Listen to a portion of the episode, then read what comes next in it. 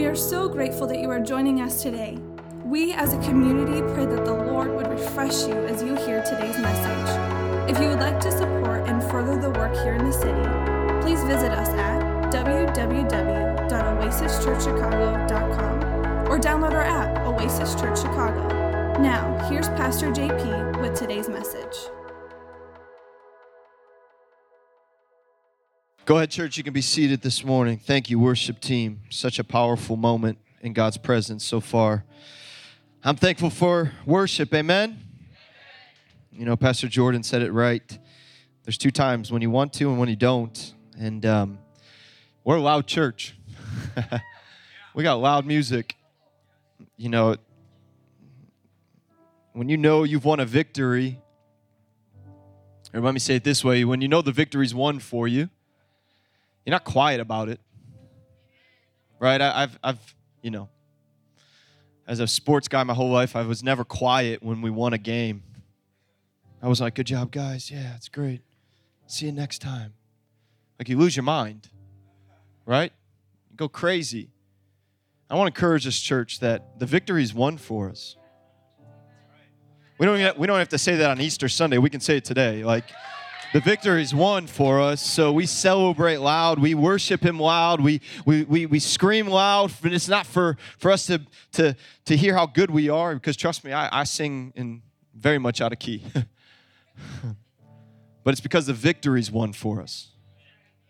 So when you have a revelation that the victory's been won for you, that you don't have to be who you used to be, that Jesus claimed your life for eternity, you can shout and you can praise and you can get loud even when you don't feel like it. Because guess what? There's going to be more times you don't feel like it than there are times that you feel it. And in those moments when you don't feel like it, press in, go harder, scream a little louder, right? I'm preaching to somebody today. We'll keep going here. Thank you, team, so, so much. Um, this morning, I, I was going to, I've been wrestling all week. Can I say that to you guys? I, I've been wrestling all week with this message. And um, I was with the team for a couple days, and even up there, uh, being away and kind of just shutting off and saying, God, what'd you have me to speak? I was talking to a few of the people, and I, I said, quote, and I'm not a guy that hides anything. And so if you're new to this church, this is just who you get.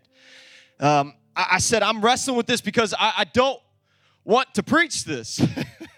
Uh, this message this morning, uh, I, I, was thinking of how we could move past balcony versus the battlefield. I, I, you know, I've pressed in and I've preached as much as I think I could out of chapter 11, and the Lord just spokely, spoke softly to me in a, a disciplinary way. we don't say that much in church. He disciplined me. He says, "You, you don't, you don't, you don't want to keep reading verse chapter 12, JP." You don't want to read chapter 12? I said, I don't want to read chapter 12. Chapter 11 is awesome, and I can create a really good sermon off the chapter 11. Actually, two sermons, and they were really encouraging and really helpful, but I don't want to touch chapter 12. He said, You need to cha- touch chapter 12. I said, But God, there's stuff in here that, like, if we just read this story, I don't have an hour, two hours, three hours to articulate everything that happened in this story.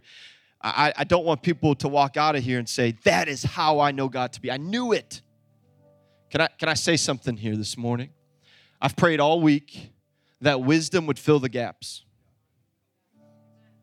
Okay? So, everything that I'm not able to teach out of what I'm about to read, I pray that the Holy Spirit fills the gaps this morning. And we get out of this what the Holy Spirit, I believe, has imparted in me that we can get to you and encourage each other and move forward and walk out this life that we are called to on the battlefield. So, this is balcony versus the battlefield, part three. And I subtitle this Restoration comes with repentance. Restoration comes with repentance. I got a chunk of scripture. I'm going to read the story. It should be up on the screen 2 Samuel 12, 1 through 29. Hello, we're going to read the Bible. The B I B L E, that's the book for me. We're going to read the Bible. what if I, so, verse 1 The Lord, I'm just going to read it that slow. The whole, I'm kidding. Um, so, the Lord sent Nathan the prophet to tell David this story. David has fallen. David fell to Bathsheba. He sinned. He didn't go to the battlefield, he stayed on a balcony. And fast forward Some theologians believe it's a couple weeks, some think it's, it's months past the moment that that happened, and this is where we pick it up. To tell David this story, there were two men in a certain town. One was rich and one was poor. The rich man owned a great many sheep and cattle. The poor man owned nothing but one little lamb he had bought. He raised that little lamb and grew, it grew up with his children. It ate from the man's own plate and drank from his cup. He cuddled it in his arms like a baby daughter. One day, a guest arrived at the home of the rich man, but instead of killing an animal from his own flock or herd, he took the poor man's lamb and killed it and prepared it for his guest. David is a prophet. David is speaking prophetically, or sorry, sorry, Nathan is speaking prophetically to David. Okay? And he's sharing the story. And what this story is referring to is what David just did. You with me? David was furious. As surely as the Lord lives, he vowed any man who would do such a thing deserves to die. He must repay four lambs to the poor man for the one he stole and for having no pity. Then Nathan dropped the bomb and said to David, Yo, bro, you are that man. Ouch. Ouch. You are that guy. The Lord, the God of Israel, and this is where I said wisdom fills the gaps says, I anointed you king of Israel and saved you from the power of Saul. I gave you your master's house and his wives and the kingdoms of Israel's and Judah's. And if that had not been enough, I would have given you much, much more. Why then have you despised the word of the Lord and done this horrible deed? For you have murdered Uriah the Hittite with the sword of the Ammonites and stolen his wife. From this time on, your family will live by the sword because you have despised me by taking Uriah's wife to your own. David's life is flashing before his eyes. God is a righteous God. In this church, I will not proclaim anything else. He's a righteous God. This is what the Lord says Because of what you have done, I will cause your own household to rebel against you. I will give your wives to another man before your very eyes, and he will go to bed with them in public view. Wisdom, fill the gaps. You did it secretly, but I will make this happen to you openly in the sight of Israel. Then David confessed to Nathan, I have sinned against the Lord. I have sinned. Nathan replied, Yes. you know, you ever go to someone and tell them you did something wrong and you want them to say, No, you're good. You ever be like, Yo, I did this. You're, you're good. Come here. Let me hold you. Let me coddle you. Nathan's just like, Yeah, you, you did. Because, see, in a family of love and where the Spirit of God is, there's freedom, and freedom can't happen unless there's honesty. Okay, so I'm just going to preach. Yes, but the Lord, this is the good news, has forgiven you. Just in that moment, all that stuff was just said. David says, I have sinned against the Lord, and Nathan says, Yes, but you have been forgiven. We're going to get there. And you won't die for this sin. Nevertheless, because you have shown utter contempt for the word of the Lord by doing this, your child will die. After Nathan returned to his home, the Lord sent a deadly illness to the child of David and Uriah's wife. Guys, pause. I have asked multiple pastors, I have sought counsel on this all week. I don't have time to dissect this. I wish I did. Guys, this is why I didn't want to preach this message. Let me just say this to you. I don't have all the time. There are things about God that we just can't explain in one moment or one sermon. We trust His sovereignty. Okay? I read this story and I know, we know what it feels like to lose a child. Okay? We know. So I, I, I just got to say, God, fill the gaps here. Trust you to. So we with we with me? After Nathan returned to his home, the Lord sent a deadly illness to the child of David and Uriah's wife. David begged God to spare the child. He went without food and laid all night on the bare ground. The elders of his household pleaded with him to get up and eat with him, but he refused. David is mourning. David is fasting. David is weeping for Jesus, for God the Father to have mercy. Then on the seventh day, the child died. David's advisors were afraid to tell him. He wouldn't listen to reason while the child was ill. They said, What drastic thing will he do when we tell him the child is dead? When David saw them whispering, he realized what had happened. Is the child dead? He asked. Yes, they replied, He is dead. Then David got up from the ground, washed himself, put on lotion, and changed his clothes. Crazy scene. He went to the tabernacle and worshiped the Lord right after his son was killed. That's what I'm talking about. When you don't feel like worshiping God because you think you got stuff in your life, get up, put your clothes on, put some lotion on your body. Go worship the Lord. After that, he returned to the palace and was served food and ate. I'm almost done. His advisors were amazed. We don't understand you, they told him. While the child was living, you wept and refused to eat, but now that the child is dead, you have stopped your mourning and eating again. David replied, I fasted and wept while the child was alive, for I said, Perhaps the Lord will be gracious to me and let the child live. But why should I fast when he is dead? Can I bring him back again? I will go to him one day, but he cannot return to me. Then David comforted Bathsheba, his wife, and slept with her. She became pregnant and gave birth to a son, and David named him Solomon. The Lord loved the child and sent word through Nathan the prophet that they should name him Jedidiah, which means beloved of the Lord, as the Lord has commanded. Almost done. This is the longest scripture I've ever read in church. Meanwhile, Joab was fighting against Rabbah. Pause. Chapter 11. It said, When kings go out to war, David stayed back and he sent his man Joab to go fight where? Is it up there? Rabbah, to go capture it of Ammon, and he captured the royal fortifications. Joab sent messengers to tell David, I have fought against Rabbah and captured its water supply. Now bring the rest of the army and capture the city. Otherwise, I will capture it and get credit for the victory. So David gathered the rest of the army and went to Rabbah, where he belonged from the beginning. And he fought it and captured it. Fought it and he captured it. The battlefield where he always belonged. The Lord restored him. Jesus, today, I pray in this short time that you speak to us, that you help us, that you allow this message to go forth, and that, Father, we will realize and we will come to the knowledge, full knowledge, that restoration through you is through a repentive life. So, Father, I pray for repentance to fall in this place by your Spirit's power. God, I pray for people that have been in this thing for far too long, that have allowed their hearts to get hard. God, speak to them softly. Show them your love and your faithfulness in Jesus' name. Amen. Amen. Amen. As a child growing up, I had to say sorry often to my parents, to my siblings, and my parents were always people that made sure that we apologized. Do you have parents that make sure that you apologize to your siblings? We, we, they went so far as to, I felt at least, that they were always around the corner right when I was about to do something stupid. Like I just felt like my parents were literally right around the corner with their ear turned, ready to catch me. It was just the way it was. And, and they would they would always be there right when it happened and they would grab me or they'd grab my brother and me or me and my sister, mostly me and my sister, and they would grab us and they would put us on the couch and they would say, You guys need to stop this. You need to cut this out. You need to stop the fighting. You need to stop the bickering. You need to apologize to one another. Well, let me tell you this, church. I was not saved or sanctified, and I was definitely not going to apologize first. and neither was she. You want to think that I'm a little crazy? My sister is like this tall and she is nuts. We would have to sit on the couch. My parents would sit us on the couch and they would say, It is time to apologize to one another. Look at each other in the face and apologize. Nope. Then the next move was, Okay. Well, until you apologize, grab her hand. Alexis, grab his hand. Hold hands on the couch.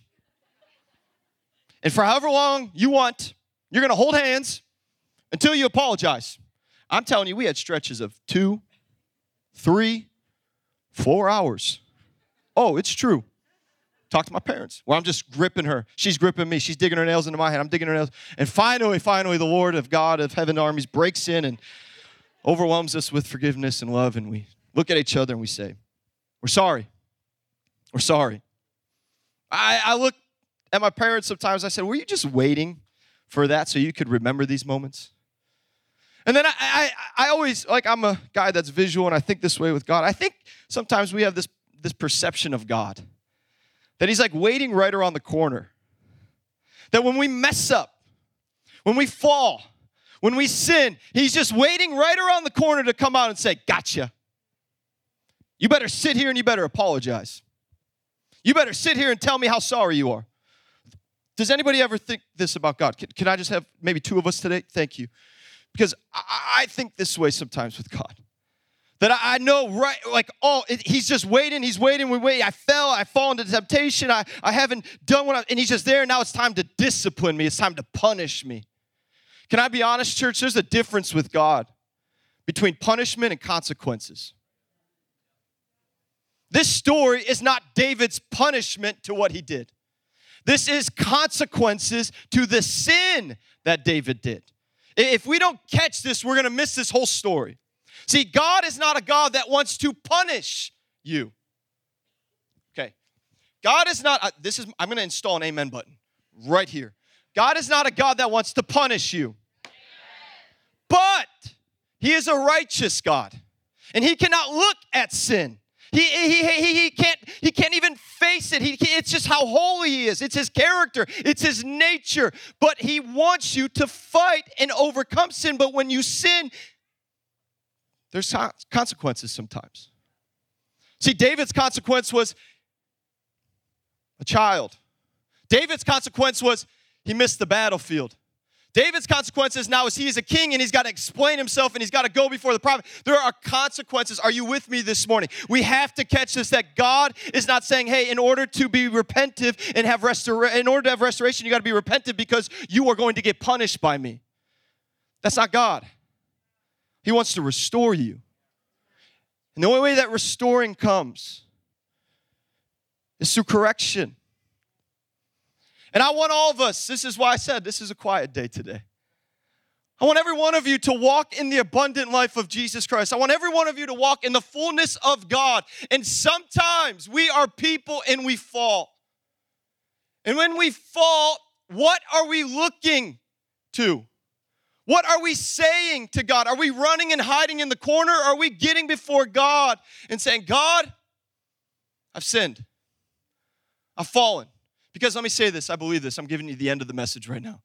When that happens, restoration happens in one moment. One moment. One moment. He's not like, y'all, you better apologize better than that. Parents ever said that to your kids? That you didn't mean that. I'm already saying that to Titus. I'm like, you didn't mean that. He's looking at me like, what are you talking about, dude?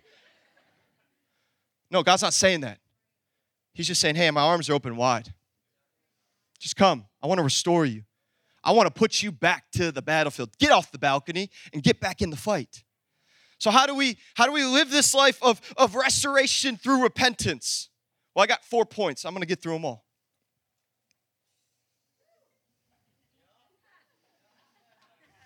The first is this. In order to get back to the battlefield, in order to let me let me say it this way, in order to stay in the fight. The first is this. You got to have a clear picture of who and where you are. Okay? You have to have a clear picture of who and where you are. Nathan said in verse 7 to David, You are that man. David, right before this, he he he he was he was fighting. He listened to the story and and he gets so upset. He gets so angry, and he's like, "Yo, whoever that was, whatever, whoever did that to that person, they should be killed because man, how crazy is that? How wrong is that? Man, man, man, look at that." Can we be honest, church? The reason some of us aren't getting back on the battlefield is because we're more concerned about what other people are doing than what we're doing. We're more concerned about other people's sin than our sin. I'm preaching this morning. This doesn't feel good. This is not a good like feel good message, but this is the truth. We are so concerned about the world and what they're doing. Look at the world. How dare they do that? They are the world. They don't have the truth that you have. So pray for them. Love them. But better yet, stop comparing yourself to another Christian. Well, I'm not doing that sin. Oh, it's real.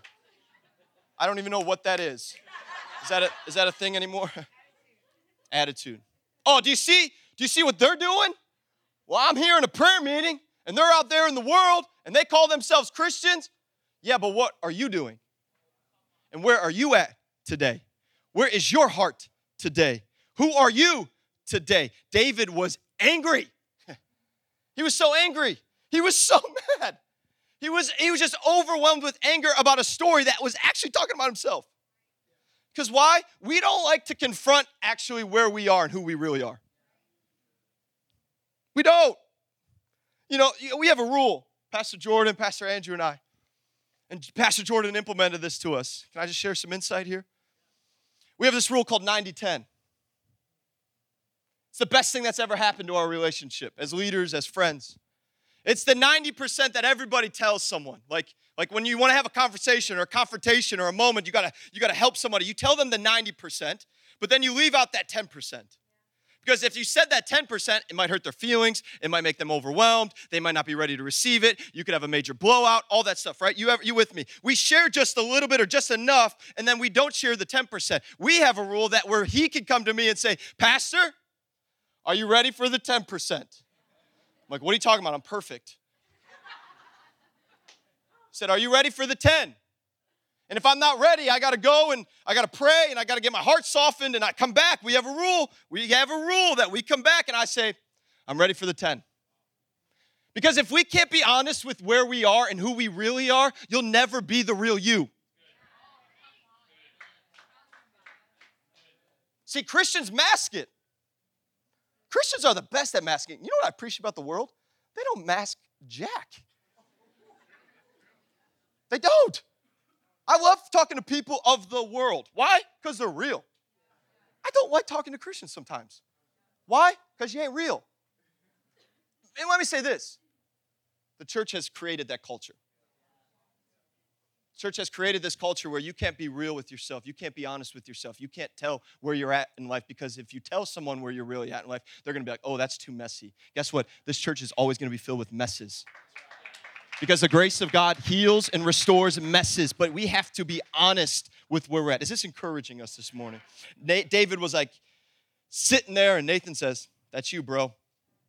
And I believe in that moment, the weight, hello, the weight of where David was at, the sin, the, the, the trying to cover it up, the, the trying to restore himself fell. And David realized, Whoa, I've gone this far. I've made this stuff happen this much. I've destroyed a family. Talk about a sin. Destroyed. I, I murdered a man. Whoa. Whoa. Okay, uh, like you aren't in that position today. But where are you today? Where's your heart? You know what this is? This is just a heart assessment. This is a life assessment. Like, where are you today? What are you living for? Who are you really? Are you really the same person that you are here with your hands up in church, but when you walk out these doors, you're condemning people, you're speaking death over people, you're prideful, you're arrogant, you're gossiping, but really, like, where are you and I today? Because we can't have restoration if we don't have honesty. We can't have restoration if we're not real. Guys, can we be real today before God? We're going to pray for this. It's the first point. David chose his balcony life over his victorious life because he wasn't having an honest picture of where he was at. He chose the balcony over the battlefield because he didn't want to face who he really was. I, I believe something. This isn't theologically in there. So if you have a problem, email Pastor Andrew at Oasis Church Chicago.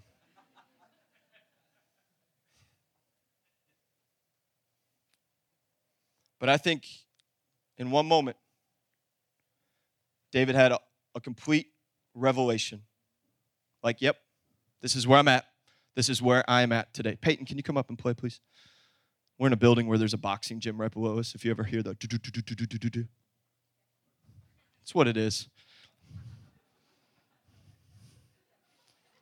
Second thing, to get back on the battlefield, repentance has to be real. repentance has to be real. Okay, I'm gonna make a very much theological blanket statement here. I believe the moment that you confess with your mouth and you truly believed in your heart that Jesus Christ is Lord, you are saved. Okay? I believe there are going to be Christians up in heaven that that that, that we look at and go, I, I think Christians, let me say it this way. This will really better. I think Christians are going to look at me like, you made it? yeah. Like, like okay? Like the moment that you confessed your sins before God, the moment you said, God, I am lost, I have not sir, I have not placed you as King and Lord over my life, you are saved. That moment of repentance is the ultimate repentance. But I believe something that the life of a believer is a life of daily repentance and renewal. Okay? And here, here's why. 1 John 1, 8 through 10. If we claim to be without sin, we deceive ourselves. If we claim we have not sinned, we make him out to be a liar. But if we confess our sins, he is faithful and just and will forgive our sins. When we sin, we lose our consciousness of forgiveness. When you sin, what is the first thing you think about? Not the forgiveness of Jesus Christ. Shame, guilt, condemnation, floods. Am I preaching to somebody this morning? The first thing we don't think about when we fall is, oh, God is forgiving. That's not what we think about because Satan pounces. And he's like, you're condemned. You're never going to be forgiven. So we have to have a life of repentance and renewal so that we can not lose the consciousness of forgiveness and our sense of peace with God. So when we confess our sins by the work of the Spirit, we are reawakened to what Christ has done for us. This is an awesome place to say amen. When we say we are sorry, when we repent before God, we are woken to what He has done for us on the cross. We're not awoken to shame and to guilt. I am preaching to somebody in the room this morning that needs this. You are not awoken to that. You are awoken to the cross of salvation. Believers then continue to pray daily for forgiveness, not with the despair of the one who thinks he is lost, but in the confidence of justified and adopted children approaching a heavenly Father who has declared them just in Jesus Christ. Go listen to that on the podcast. Because what I just said is truth. When we confess our sins, we're not experiencing new justification. You've been justified by Jesus Christ. What your experience is is a renewed application of the justification that you had in your life. Come on, this is helping. I'm like teaching theology here. I'm not a pastor who just yells all the time.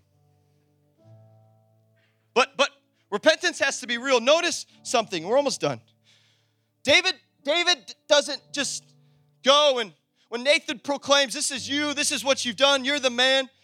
David doesn't just go, "Yeah, you know, brother Nathan, I messed up."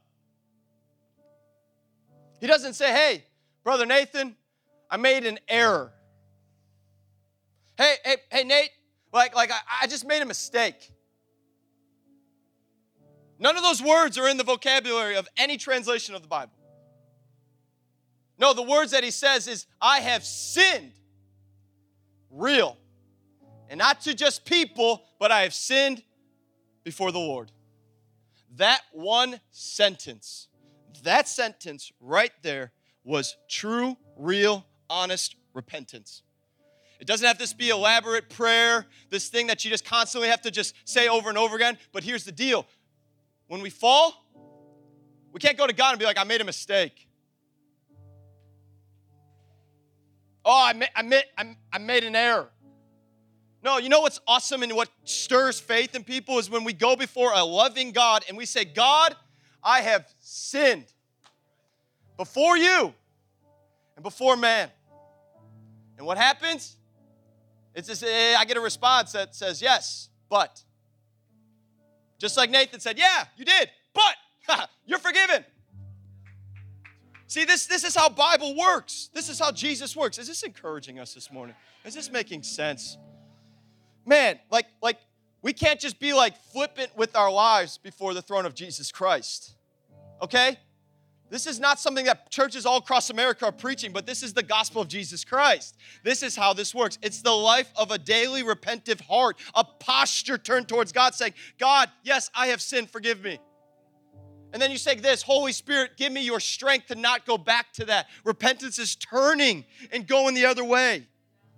Repentance has to be real to stay on the battlefield. Amen?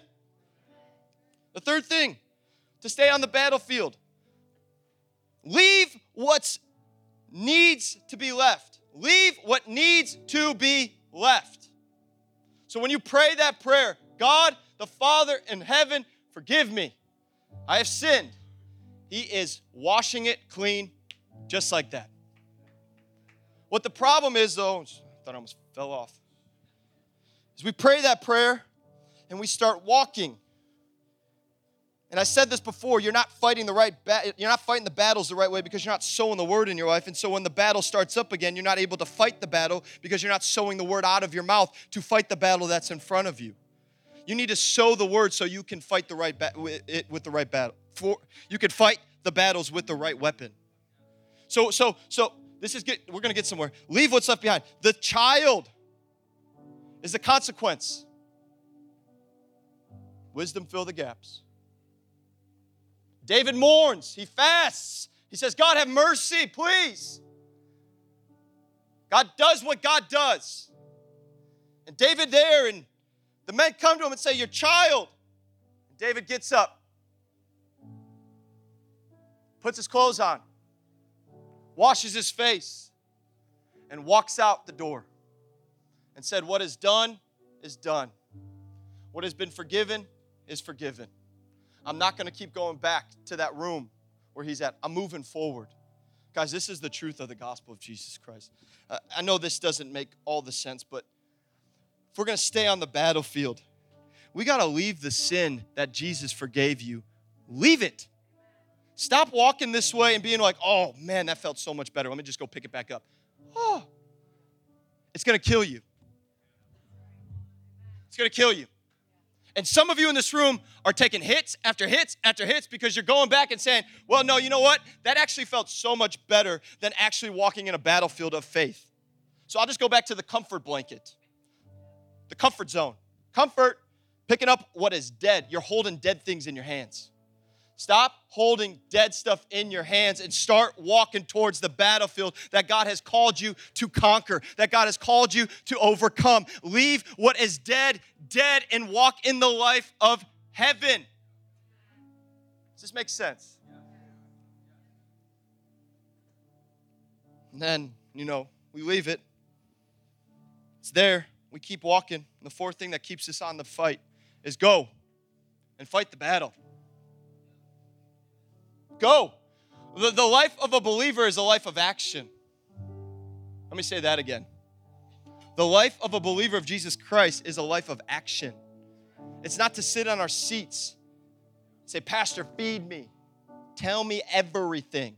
It's a life of action. Get up out of your seats, go to your house, open up your Bible yourself, and read it. I say that in love.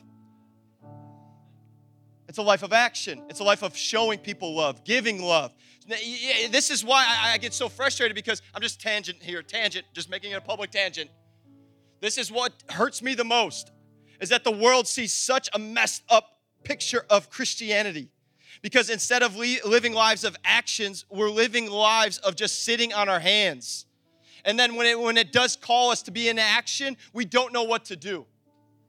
So when we're faced with a trial, when we're faced with that crazy coworker, instead of actually knowing that the, the life of a believer is a life of action and we're called to be peacemakers, we lose our minds. And they're like, You claim Jesus because I see your Instagram on Sunday. Go and fight the battles that you were always called to go. I'm wrapping it up with this. I love the Bible because it ties a bow on this story for me. I, am I'm that kind of guy. I love when stories just, resolution, resolve. It says to David, so David gathered the rest of the army and went to Rabbah, the same place he was supposed to go to in chapter 11. The battle that he was supposed to go and conquer, the battle that he was supposed to go and, and complete, but he stayed on the balcony. The Lord said to him, Now go back Go, I mean, go and fight the battle that you were always intended to fight. And David went, he fought against it, and it says he captured it. That was an awesome place to say amen. He went back to the battle that he was always intended to fight and he conquered it in the name of Jesus. You can conquer the battles that are facing you in this life. You can conquer the things that are chasing after you. You can conquer the shame and the guilt. You can conquer the pride and the arrogance. You can conquer the battlefield that God has called you to conquer. Just live a life of saying, God, I need you. I'm broken. I've sinned. I've messed up. But guess what, God? Your grace is so good. Your mercy is new every day. Hello? Your mercy is new when? Your mercy is new when? Come on, church, your mercy is new when? Every day, His mercy is brand new. He does not run out, He does not run dry. He's going to take us to the battlefields of life, and we're going to be victorious in Jesus' name. Come on, church. Can we worship Him this morning? Can we proclaim the grace and the goodness of Jesus Christ? Come on, can we just lift up a shout of praise? Can we thank Him for restoration?